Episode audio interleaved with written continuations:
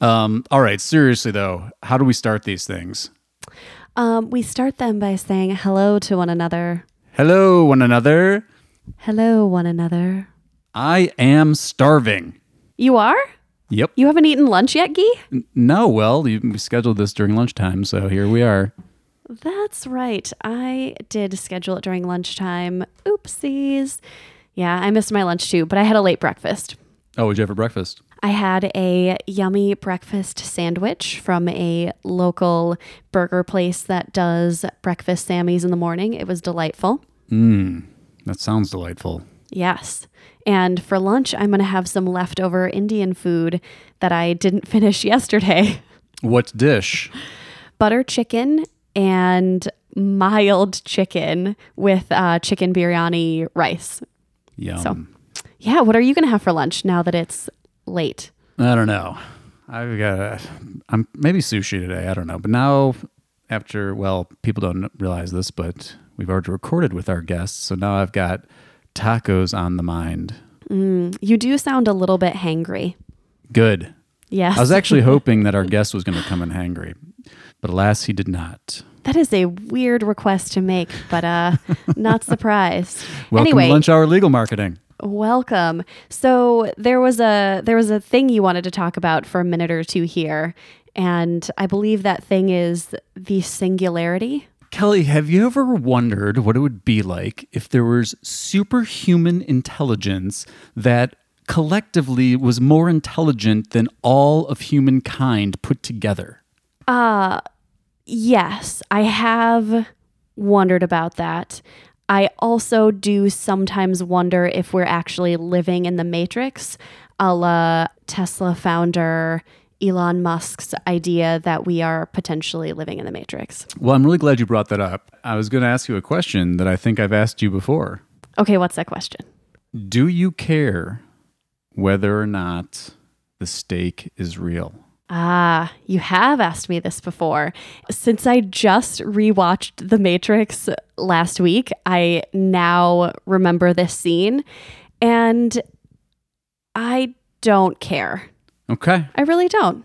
All right. Do you care? Do you care whether the steak is real? I do. It's some, there's something weird about it. I don't know what it is, but I'm I care. I'm like, and even if I knew, if I'm like, we're sitting in there, we've been out of the matrix, we go back in the matrix, and I'm like, the real world is horrible. I'd rather be in the real world. I don't know. I guess I'm a masochist. I think I mean I think that is the key for me is that like if this is a simulation, it kind of sucks. Ha! Right. Good job, machines. Yeah. Ugh, garbage in, garbage out, as our guest will say. Oh, Well Oh. done. Great reference. Thank you. Speaking of garbage in, garbage out, that is not what you're going to get from our guest today. He was awesome. He really was. You're in for a treat, listeners. So strap in for lunch hour legal marketing. Money makes a world go round. It makes a world go round. Money makes a world go round. Welcome to Lunch Hour Legal Marketing with your hosts, Gyi Tsakalakis and Kelly Street, teaching you how to promote, market, and make fat stacks for your legal practice. Here on Legal Talk Network.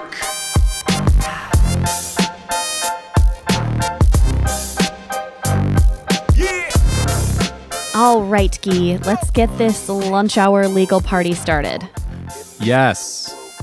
Yes, that was not as enthusiastic as it really should have been. Well, you know, in our pre when we first got it on the line, I was really enthusiastic, and so I think I like let it all out. So I'm gonna have to drink some more coffee.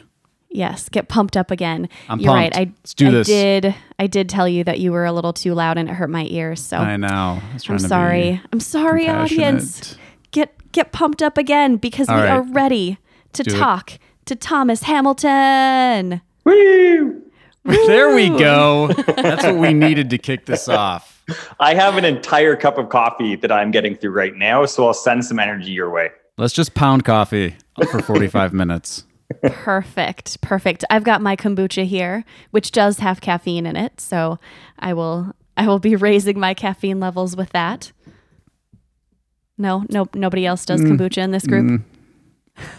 I don't. Anyway, hello, Thomas Hamilton. How are you doing today? I'm doing great. Like I said, I'm I'm getting caffeinated over here. I do not drink kombucha. I am based in San Francisco, so that makes that sort of like a a testy subject. Um, but I, for one, am not currently on the kombucha train. Have been in the past, may return at some time. But right now, I'm kicking old school with some coffee. But I do have almond milk, not normal milk inside of There you go. Um, so at least you're doing something a little bit San Francisco y. exactly. So, Thomas, will you tell our listeners just a little bit about yourself, kind of your your brief bio of how you got to where you're at now? Yeah, sure thing. Okay, let me. Where do I start? All right. Well, I'm a I'm a former attorney. Um, I was with when my career.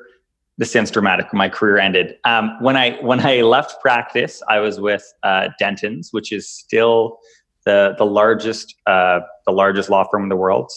Multinational. They're in basically every country at this point.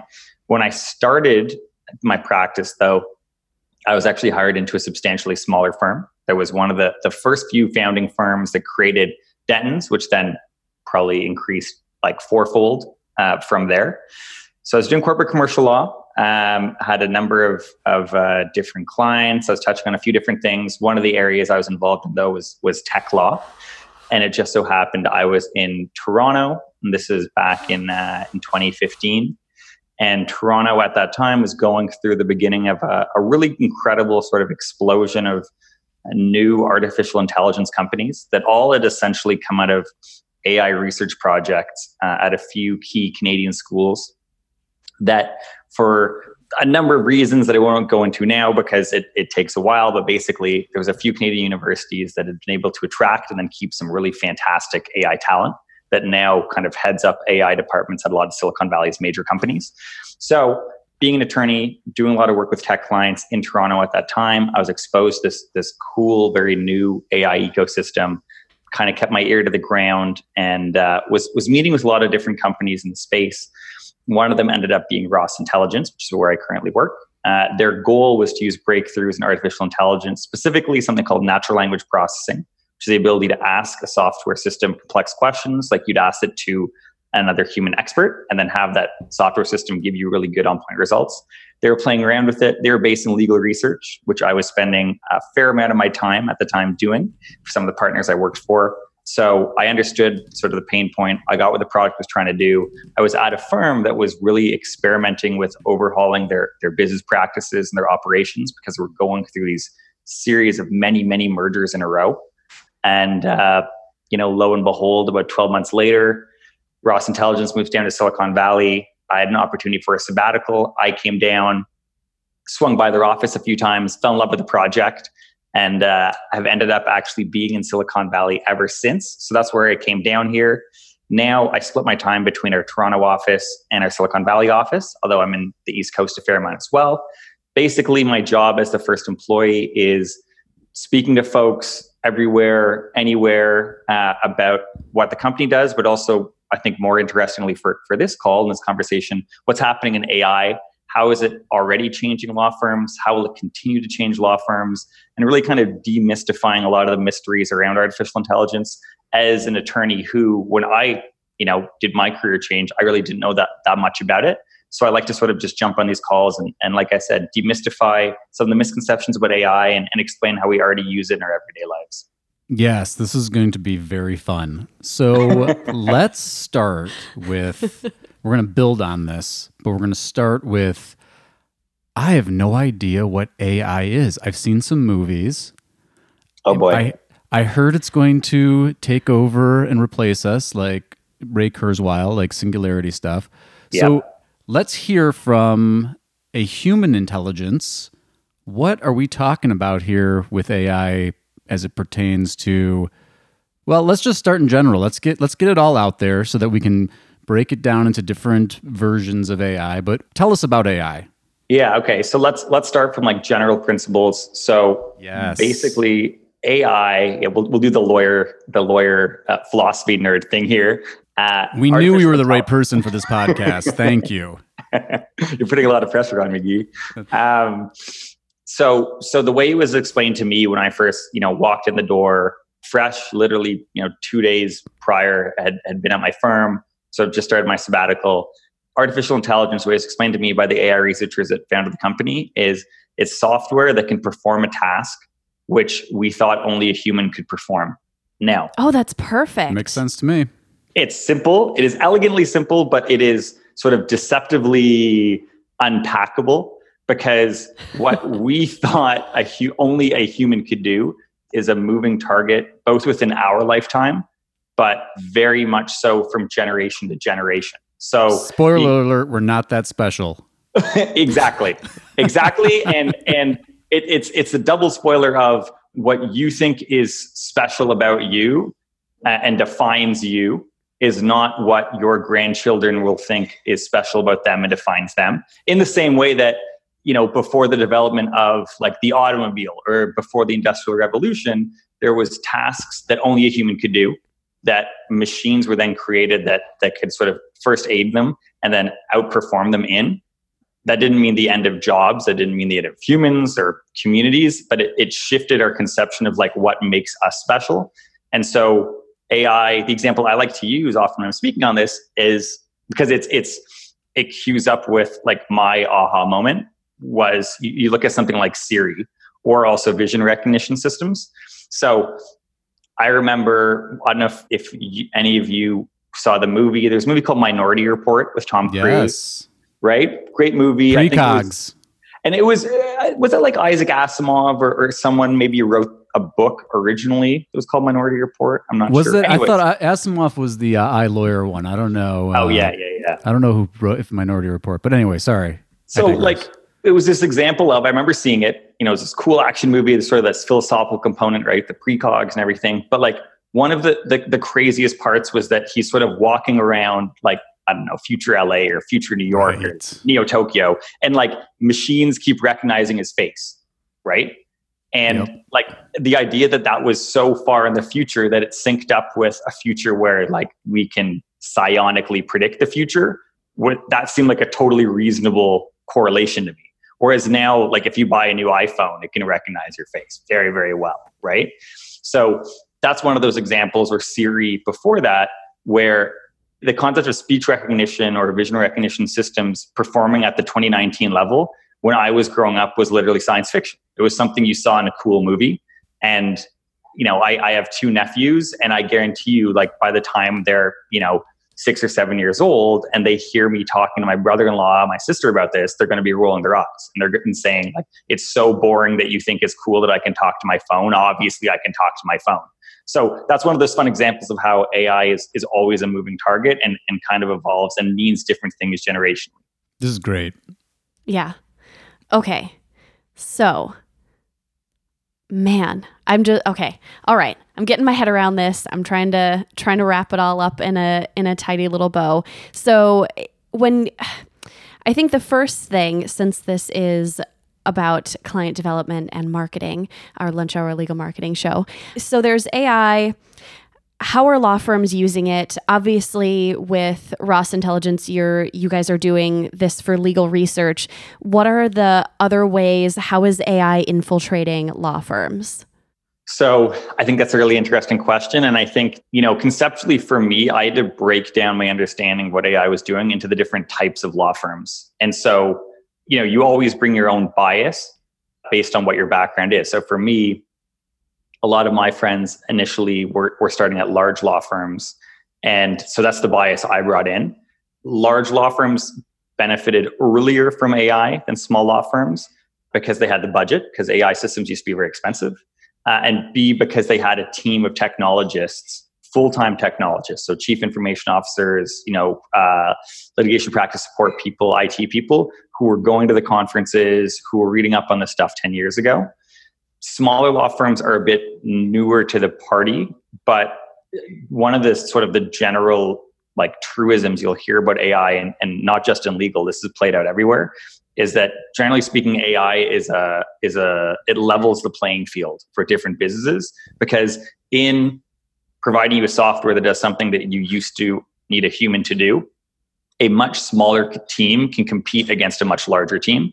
And generally, that's one of the biggest difference between law firms. It's really just a function of the, the total number of lawyers. So I would say big law firms, the first stuff they moved into was expert systems and then sort of playing around a little bit with with kind of like e-discovery and contract analysis, but bespoke systems. So expensive upfront to pay for and then really expensive and time intensive to build out. Like it was, it, you couldn't just unpack the software. You had to kind of build it yourself and train it yourself.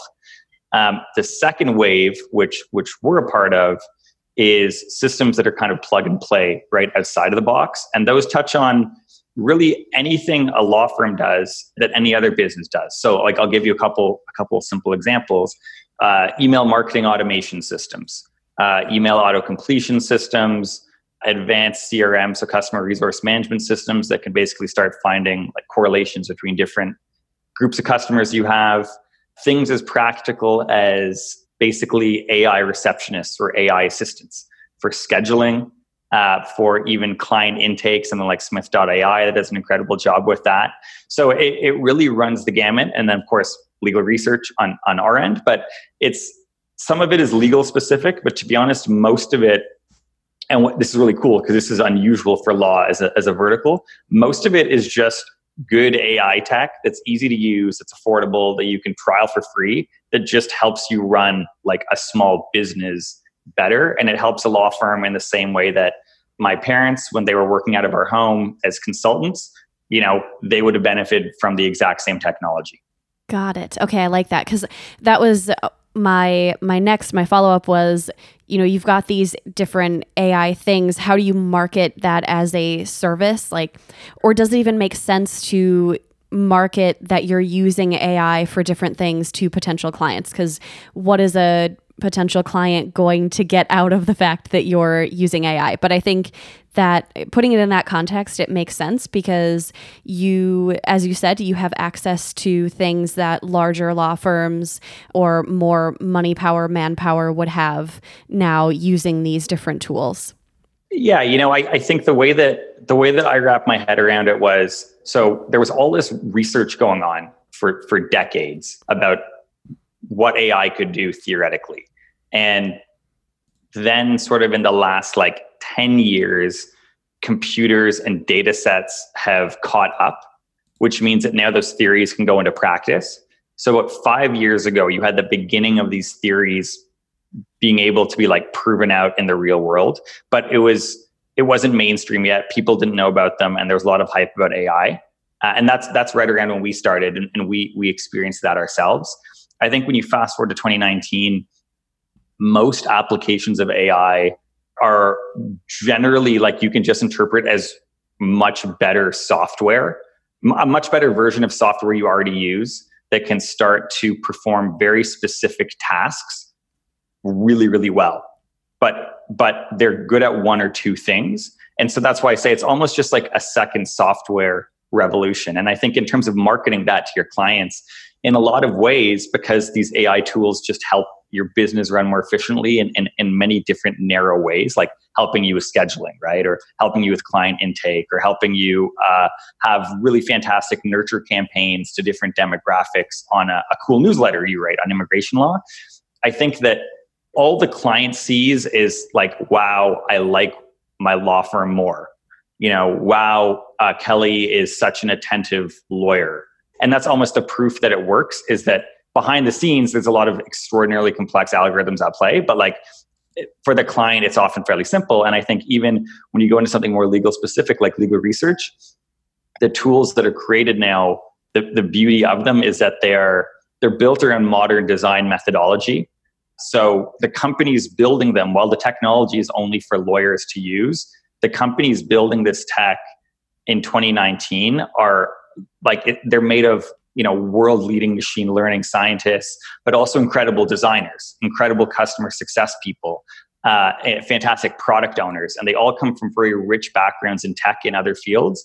And their whole thing almost like steve jobs did with apple really their, their art or their magic is making incredibly powerful software that's really easy for a lawyer to use. So sometimes the client and even the lawyer themselves doesn't fully see it right off the bat. Right.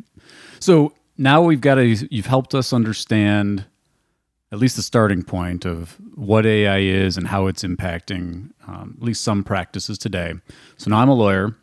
I've heard this, and now the fear sets in because I hear you say efficiency. I hear, well, I spend my day doing e discovery, or I spend my day doing legal research.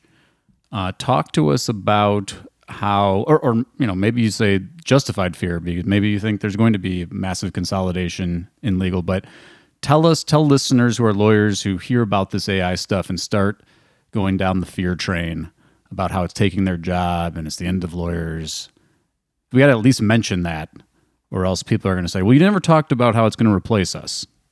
Yeah. So I, I would say that all the technology, all the AI technology currently available, Oh, not, I, I'm going to take that back. The best AI technology available, even the, the, the most incredible stuff out there for lawyers right now, can't replace you whatsoever.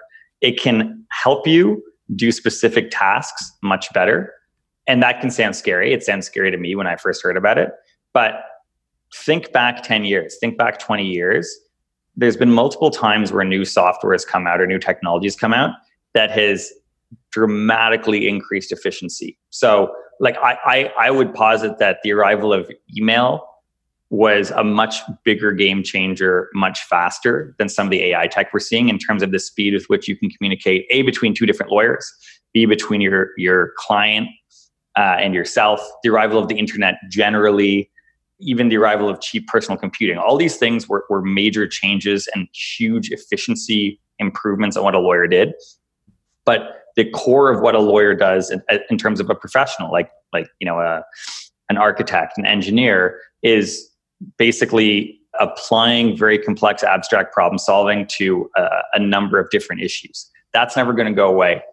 But look, at the same time, there's some tasks that if if you're used to spending in the 80s, if your firm purely did discovery, you ran your own firm, you're a sole practitioner, you only do discovery, you have a thriving practice. When e-discovery came out, you could not run the, the, the same old business model. Now, you could change your business model and apply all that old experience to discovery using e-discovery but there are some things that evolve but that's at the end of the day that's always been the case in law i think when you look at something like like legal research part of what attracted us to it especially because a number of us were, were former attorneys was that we knew that there's been a trend going on for years and years where legal research used to be something you could always bill for and that's that's harder and harder to do. And in fact in some practice areas you don't even try and bill your client for it. You've just completely moved to fixed fee. That's typically where we see the fastest adoption of our tool both for efficiency gains but also because it increases the accuracy of what you do. But there's no question that there's going to be change uh, e-discovery was the first kind of big wave of it um, and that'll continue. But that's that's nothing new in law. And I think that small and mid-sized firms, like I was saying, they stand to benefit the most from AI. AI across every industry, you see it again and again. It's it's the great equalizer. And especially the more entrepreneurial firms that jump to it first are, are really going to see huge, huge gains. And as students graduate from law schools, something that, that we've seen a, a sea change in, it's been really incredible to see over the last four years, since we started out is law schools themselves are starting to push this technological competency. Bar associations are as well. Even just look at ABA Model Rule 1.1. But what that means is that the new generation of lawyers that's graduating is already going to be trained on a lot of legal technology out there that didn't used to be expected as mandatory to use. And that means the, the profession is evolving in line with the institutions that create those professionals. Right. Very well yeah. said. Very well handled. I'm in very much alignment in that. And I think the other thing too is we and we touched on this before, but uh, when we were talking about some of the ways that it impacts uh, client development, you know, clients are wising up, right? So yeah, they yeah. expect you to be using this stuff that helps you have efficiency gains. It's a competitive advantage. Um, like you said, I think it, it's going to impact uh, the way people deliver legal services and, and the business model in general.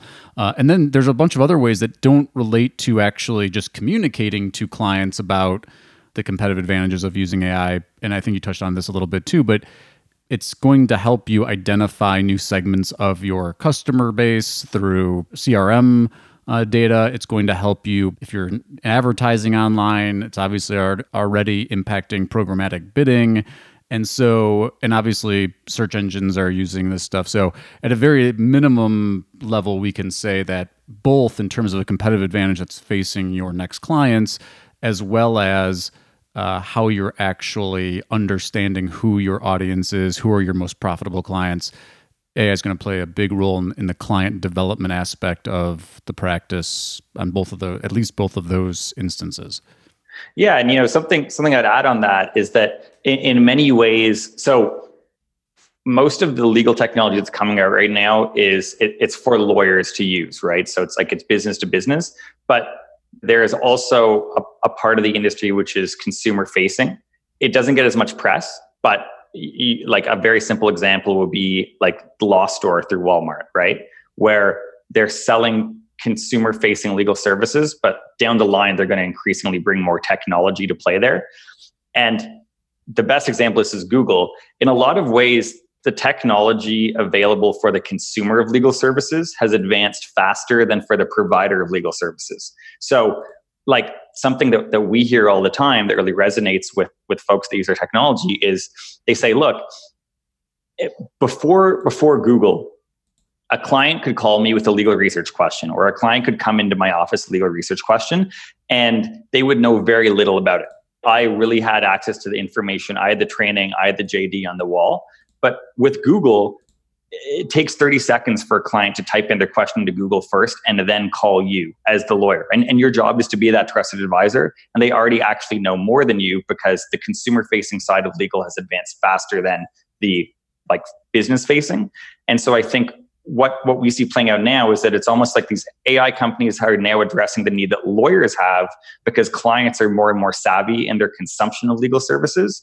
And so now lawyers almost want that same level of ease of use, that same power, but the ability to bring all their their knowledge and training to bear.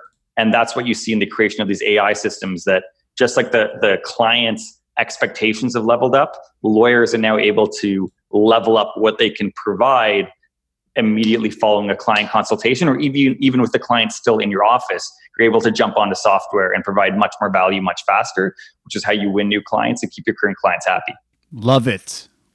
Bravo. Yes. Yes. So I have another kind of fear that I want to bring up or something that I Sure. hear. And this is with all new or emerging technologies. People felt this way about email too.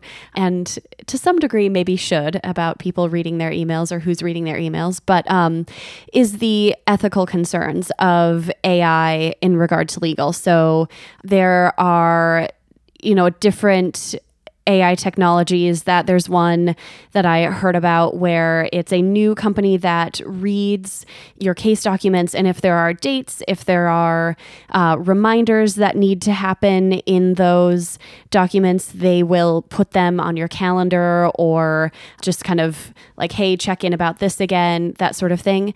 And I know there are some ethical concerns about that and sort of the like, oh, what, you know, it's not the lawyer that's reading this document. So how do you how would you respond about what are ethics around using this new technology of AI? So, you know, we get asked about this a lot, and and the dialogue is, I, I think, evolved quite a bit and and matured as well over the last four years. I think the the way I'm going to try like a new metaphor here because it kind of just occurred to me, and then and then we can unpack it. But I would say AI and the ethical issues around AI are like it's like when I was a summer student at my law firm. So a lawyer at the law firm was ultimately responsible for any work that they gave to a client. And that means that if they had me do something as a summer student and then just sent it blindly to a client and then there was issues, that was bad and that would reflect on the lawyers and people would would question that lawyer's judgment, right? But at the same time, if there was a client matter that required 40 hours or 80 hours of like totally down the rabbit hole. I got my earphones in. No one's allowed to come into my office. Total concentration work. And there's no conceivable way with that lawyer's workload that they could ever, like in the next 10 years, carve out 80 hours back to back to do that super intensive needle in the haystack search. Well, if that lawyer did not farm that work out to me as a summer associate to put in that first 80 hours to then put something in a nice package, leave it on their desk in, you know, in duplicate, highlighted up, tabbed perfectly, that then they could spend time on reviewing. And in spending the hour and a half they had available, you know, really help their client. Well, similarly, that lawyer's judgment we called into question if they literally refuse to use the summer associate who's the only person with that 80 hour capacity. And I would say that that's probably a good way to think about the ethical considerations around AI because passing off all responsibility to AI is totally unacceptable. But refusing to use AI and in doing so, doing a worse job than you could have had you leveraged AI is equally ethically unresponsible. Yes. And you, um, so you know, we had a chat before this, but then I've also heard since then had other conversations about this um, similar thing. But you told me about there have been cases where lawyers did not use, refused to use email and were then sued by clients to get their fees back. Yeah. Yeah. I, and I think there's, you, you see all these historical examples where look as as attorneys we have to follow the rules right? If we don't follow the rules and uphold the rules no one will. So often a precedent has to be set that allows you know sort of for us to use new technology in a different way. And it's unfortunate that sometimes it requires basically an attorney being disciplined. Uh, but you saw examples of that with email before where you have very senior attorneys that had a great relationship with a client. It could be a Fortune 500 client, whatever it is. But as they progress in their in their career and they refuse to use email, whatever, basically the the quality of their legal services that they provided, no matter how brilliant they are, no matter how great their relationship is, became really really bad because they weren't using email and the rest of the world was. Uh, you also see the same example with e-discovery, right? Where if you refuse to use e-discovery technology now, but you have a massive client matter involving a lot of discovery, the court is not going to reward all your costs because it's just it's not keeping up the technology anymore. I mean, you can imagine a similar thing if someone refused to use personal computing. But these were all technologies when they came out that had ethical issues around them and totally valid ethical concerns. But as you address them and as the profession gets more comfortable with them, in fact, sort of the, the, onus actually shifts and you're required to use them. Once again, it goes back in a lot of ways to ABA Model Rule 1.1, but a lot of different state bars have adopted that as well in terms of the duty of technological compliance. And I think we are we're entering the world where AI is starting to be viewed within those narrow applications, like just doing legal research, just doing doc review. Uh, we're entering a world where AI is viewed in a similar way and and you you do you know on our end I, I spend you know most of my time per month on the road at different conferences different events and i speak with many many members of the judiciary and they'll say the same thing of look officially this stuff is just starting to enter the mainstream. We're doing pilot projects with different groups and you know we absolutely have judges that use our platform but there is a feeling that fairly soon it'll move from a hey you're using this cutting edge new technology which i'm okay with but walk me through it to how are you going to tell me you spent 30 hours of legal research that you're billing this poor client for when I'm pretty sure if you'd used some of the other tech out there would have taken you two hours and you also wouldn't have missed that case. Right. This is super fun. So I have another a slightly separate ethics rabbit hole to go down. Yeah, sure. And I don't I was thinking about this and I don't know how much this applies to legal research. So you might say, yeah, well I'll be um, I don't want to be presumptuous. We'll let I'll kind of take us down the path and then you can tell us more being the expert. So it turns out that another thing that is not limited to human beings is bias. And so algorithms are biased. They're biased by the data they take in and a bunch of other things. I love this rabbit hole key. Great. Talk to us. Talk to us about the bias of algorithms. Yes. Okay. So I actually just wrote a uh, a paper on this, and I'll I'll. Uh, I I'll did not know to, that, so this was not a softball. yeah, this is like the you know like the the professor's lecturing on some subject, and then like the the 2L student just came back from summering you know like at the United Nations initiative on that exact thing. So uh, okay, so the issue with bias in AI systems is very real. And the best way to sum it up is garbage in, garbage out. So, an AI system, training an AI system learns through a process called machine learning, which means it's able to learn how to do tasks that was not explicitly instructed to do. And that's the power of an AI system is it can learn how to do things that we don't actually know how to explain to do. So, a simple example, an infant can easily tell the difference between uh, I don't know, a dog and a cat. But it's kind of difficult to actually explain how you explain to that infant to do that. And the infant certainly can't explain how it knows. It can just figure it out, right? Um, and then as as you grow, you're able to learn how to do increasingly complex things that we actually, as as humans and as developers on the computer science side, don't actually really know how to explain, like to a computer how to do. So, what you basically you rely on different methods of, of training an AI system through both supervised learning and unsupervised learning. I won't go too deep into those rabbit holes, that can get really complicated. But basically, just like an infant, if you receive poor mentorship when you were growing up or very poor instruction or training, you're not going to be able to perform the tasks you were trained on well. You're going to have weird theories on them, weird ideas, and weird biases. So AI at an extremely general level, and I'm going to get beaten up by our engineers for simplifying it this much, but basically AI works the same way. So bias in AI is a reflection of a bias in the training that AI receives. Now let's break that down into like some legal examples. So recently, there has been uh, a couple examples of large financial institutions creating their own AI systems to automate business slash legal processes. So there was a, a, major American bank, I think as Wells Fargo, but I could be wrong on this, so don't quote me on that. But anyways, a couple years ago, basically what they said is, listen, we have an, a, a huge repository of loan approval forms, loan approval applications, like hundreds and hundreds of thousands of them in a bunch of data warehouses, right? We have a huge budget.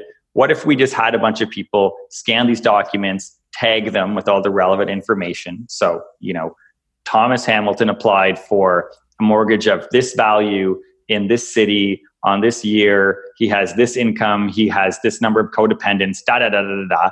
And then basically, you know, we usually we have humans do this stuff, but humans have bias in approving loan applications. So let's make an AI. It'll be perfect. And then what ends up happening? Well, lo and behold, you trained your AI on loan applications that were evaluated by humans. So you actually you created an AI system that has all the same biases as your human counterparts. And in fact, is even worse than the human counterparts because it's unaware of the bias. It's just doing the thing you trained it how to do. So that's a very simplistic example of garbage in, garbage out, but it highlights A, the risk of having bad training data, and the importance of having AI systems that just do one thing really well, but leave a human in charge, as opposed to having an AI system that automates an entire process start to finish, like loan applications, because then you get some really, really frightening sort of applications of, of the bias. I would say one that moves you know, it's it's almost like to address the elephant in the room, right? Because there there is these these fears and th- and and sort of theories about what AI could do in, in a nightmare situation one of the things that that is frightening is AI systems for auto sentencing, right? Or totally automated dispute resolution based off of training data compiled from decisions in the past. And while on the one hand, that is exciting, that is an attractive idea because the courts are overburdened. Uh, a B, lawyers are very expensive, but if you just had an AI that could do it, then anyone could afford a lawyer. But the problem is that if you trained an AI system to automatically decide the outcome of, of a court decision based off of, say, the last hundred years worth of case law, well, judges have biases as well, right? So once again, you face that garbage in, garbage out issue. And that's why right now we're in the era of that narrow application of AI. It can do one thing extremely well, but then a human has to interpret that information as opposed to the let's just train the AI uh, and it's you know it's kind of a black box and it just spits out you know guilty, not guilty, maybe kind of guilty. Ooh, the sentencing via AI is definitely needs to be made into some sort of a movie if they don't already have one that does that because because that is that is a little bit scary. Yeah, and I'm not certain. This is that was great. Uh, I appreciate you uh, entertaining the this uh, issue because I, I do think it's a big one, especially you know even lawyers that might uh, not be ready to cope with the recognition of their own biases. They're they're all over this like well there's bias in the algorithms and I'm not smart enough to answer this question but I think there, a big question is based on what we're doing now and what we know now is it even possible to eliminate the garbage in I don't know Yeah, I, th- I think that the, the garbage in issue will always exist, and it mitigating Like- it yeah exactly it's mitigating it, and it's it's um, being humble about what that constraint means in terms of what you should apply AI to. I guess is sort of how I would describe it. Because because there's some stuff that it's great for, there's some stuff that it it isn't. And I mean that's true of any new wave of technology, right? It's it's right up front. It's marketed as, oh my god, I don't know, the internet will change literally everything, and it changed a lot of stuff, but some stuff it didn't change at all, to be honest, right? Or I don't know, the the arrival of rideshare apps will totally change everything. Well, it certainly changed the taxi industry, but didn't change a lot of other things. Um, and I think it's sort of the same with the garbage in, garbage out problem because it's just sort of an inescapable issue. One of the things I would say that it's been interesting to see, and, and especially, you know, having a number of lawyers on our team, is that I think sometimes as lawyers, we fall into the trap of thinking, well, unless this new thing is perfect, I should continue with the status quo right. which assumes that the status quo must be perfect or at least so close to perfect it's not worth switching to the new thing. And like an example that that i would use that always resonates with our engineers when we're training them is like try doing legal research using boolean logic right. on a few different search systems a you literally won't get the same cases. So that's already bias in there right? And that's well documented. There's tons of research papers on it like Susan Nevelow Mart had a fantastic paper on that a few years ago she's a law librarian. So a you'll see the bias there. But b i, I think more importantly like i don't think if you spend four hours doing boolean research you're going to come away from that and say this is a perfect process that doesn't need to be improved on exactly I think you would say this is a frustrating process that's very inefficient where I spend a bunch of time on it. I honestly don't actually know if I have the right answer for my client. And so there's a bit of like an opportunity cost fallacy, but that's where that's on the technologists, that's on the people making the AI software to make the tech really easy to use, really easy to understand. So someone who's used to doing something, even though they know deep down, like, oh, this process kind of sucks. It's not very efficient, but they're used to doing it. They've been trained on it for years. It's it's on us to make tech that's so easy to use and so good that you still try it and you still like it, even though you've been doing it a different, inefficient way for 20 years. Totally. And you know, the example that always comes to my mind too is people that are like, oh, the autonomous vehicle got in an accident, shut it down. And it's like, well, it's actually doing way better than we do at driving. exactly. Yeah. So, Yeah. Yes. it, it's totally true and i think it's it's a funny thing where you know as as lawyers someone said this to me once I was, I was at this legal tech panel a few years ago and they said as lawyers typically what we do is up front um, because usually we're the, we're the calm one in the room we're the very studied one in the room so when something new pops up up front we tend to not pay it a ton of attention but then when we decide to pay it attention we almost go all the way the other way. Like it's kind of a feast or a famine. And sometimes I think that plays into our, our views on technology of, okay, I don't give, you know, I couldn't care at all about AI, whatever, to, oh my God, AI is going to change everything and it's going to be mm. so powerful. And then when, when it doesn't match that expectation, you almost like discredit it. Self-driving cars is a perfect example. Oh my God, a, a person died in a self-driving car crash. And that's horrible, right? And it's, it's, it's a tragedy. But like you said, I mean, how many people, even you just per capita relative number of self-driving cars, like how many Americans die per year because of a human crashing a car? right. Yeah. I think that's a really important mindset to have is is not the swinging one way or the other, but what are the bits of AI that make sense for me to adopt and try out and, you know, see as they evolve how you can utilize them a little bit more. Definitely. If we have a few more minutes, I did want to know one more question from you, at least that I have, Thomas, and that is what, as far as kind of legal technology, AI is going now, um, and I'm sure you would probably have started a business um, um, if this, if you had like a golden ticket idea, but is there anything as far as AI and how it relates to legal that you think is missing right now? Are there any areas where AI could come into play over the next year, two years, five years? I think that the biggest thing, like in terms of a, a, a dimension of law overall, I think the biggest thing is access to justice. What we've seen is that four years ago, access to justice groups or pro bono groups, legal aid groups, uh, were one of the first groups to adopt AI technology because their their mission is really simple, right? Just help as many people in need as possible. And so, if you had a tool that could help them do the same job in less time, they're the first to use it.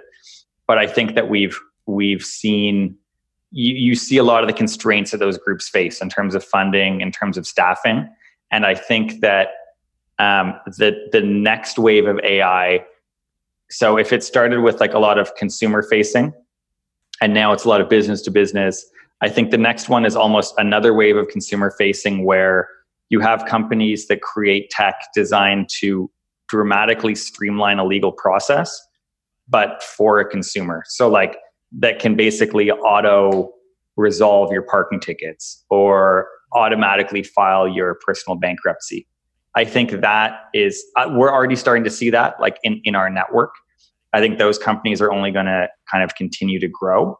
From the perspective of a, a small and, and mid sized firm, what I think is going to happen in the next year or two is the, the tools that sort of have been talked about a lot for the last few years are going to, you're going to start seeing them spread very quickly away from just the big law firms that were their first users to really starting to like be used just across the country and a lot of different markets. And you're going to see some really cool partnerships in the space.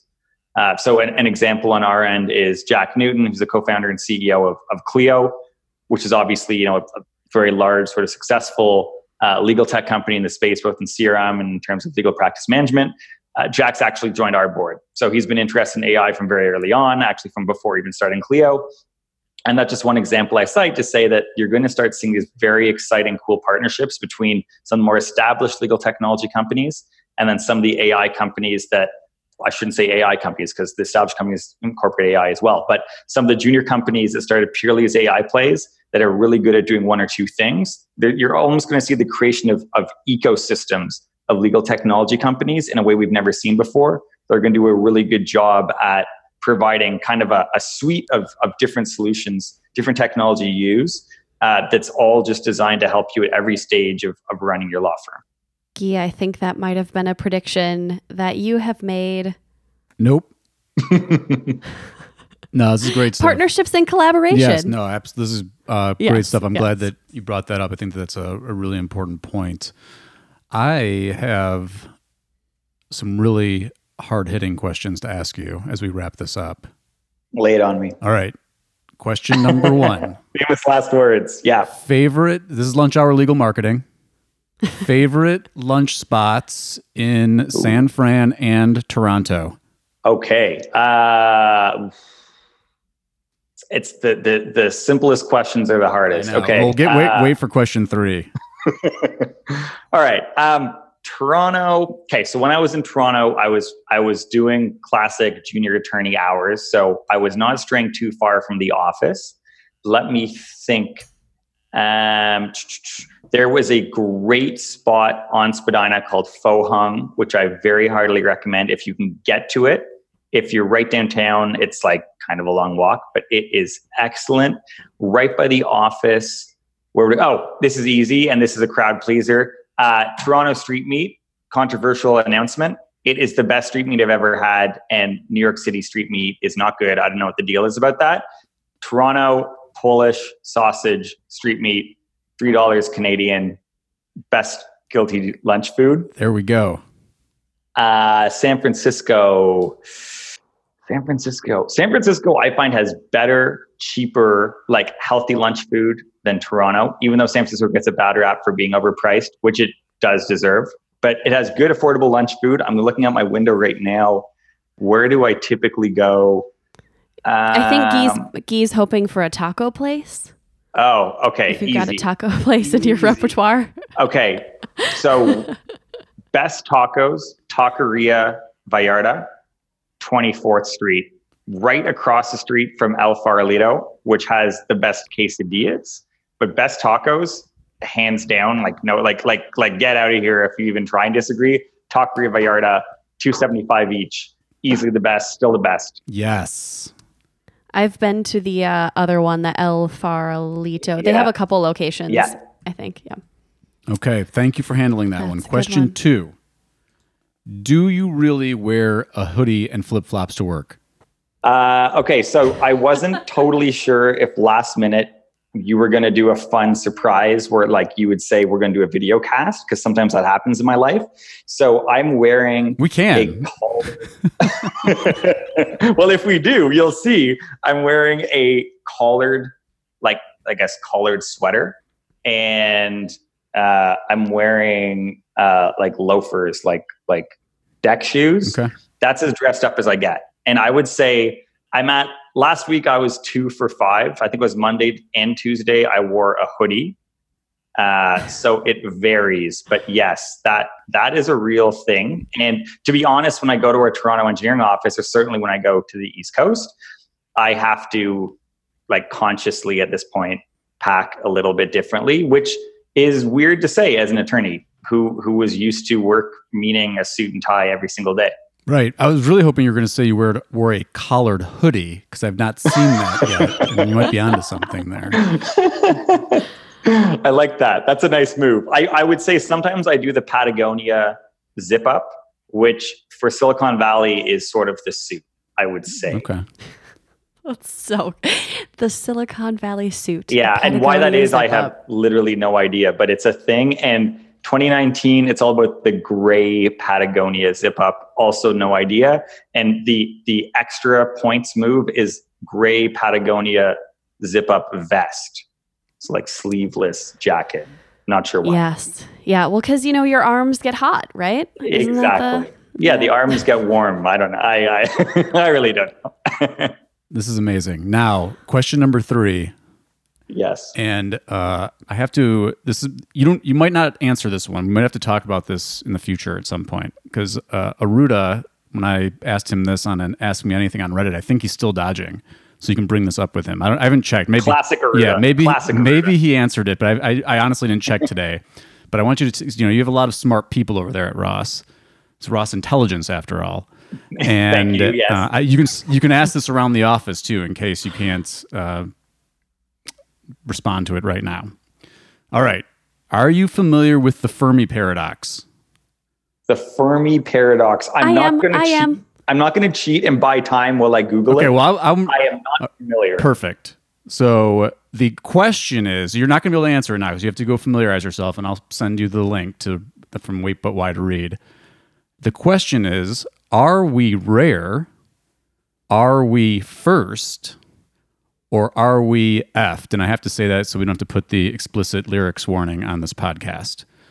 And we will come. We will check back in with you at some point in the future to get a response. I really like this. And this is almost like it's almost like uh, that scene in Godfather where you know someday and this day may never come. Yes, that's exactly what this is. At any moment, I could be asked, and who knows who'll ask me. You know, it could be like I just I'm I'm I'm getting my Polish sausage in Toronto. I'm getting my tacos in San Francisco, and someone just looks up and asks me the Fermi paradox again, and then I'll know it was both of you. Yes, you'll be ready though.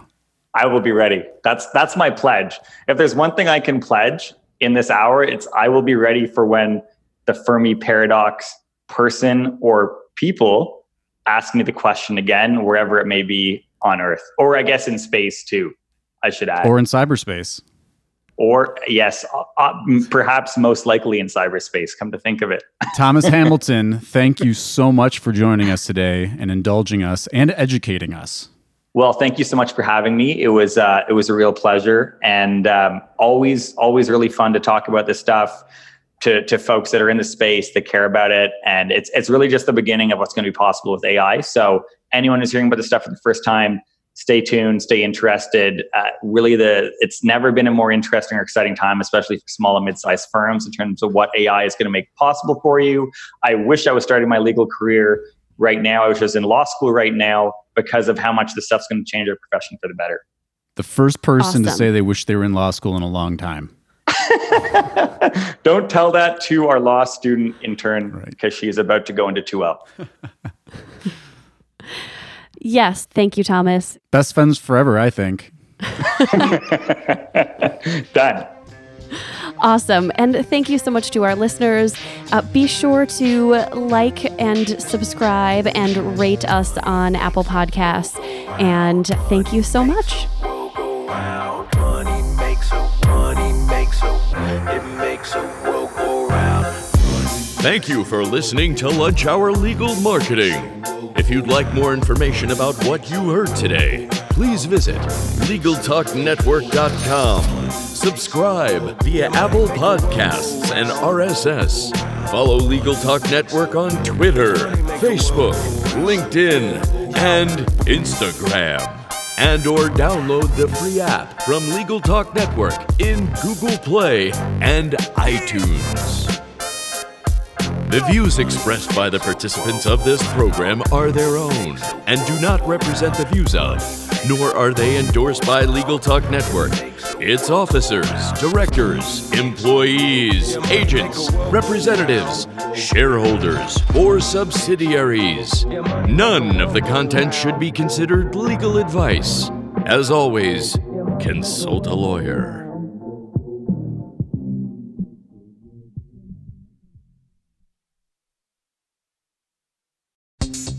Today's legal news is rarely as straightforward as the headlines that accompany them. On Lawyer to Lawyer, we provide the legal perspective you need to better understand the current events that shape our society. Join me, Craig Williams, and a wide variety of industry experts as we break down the top stories. Follow Lawyer to Lawyer on the Legal Talk Network or wherever you subscribe to podcasts.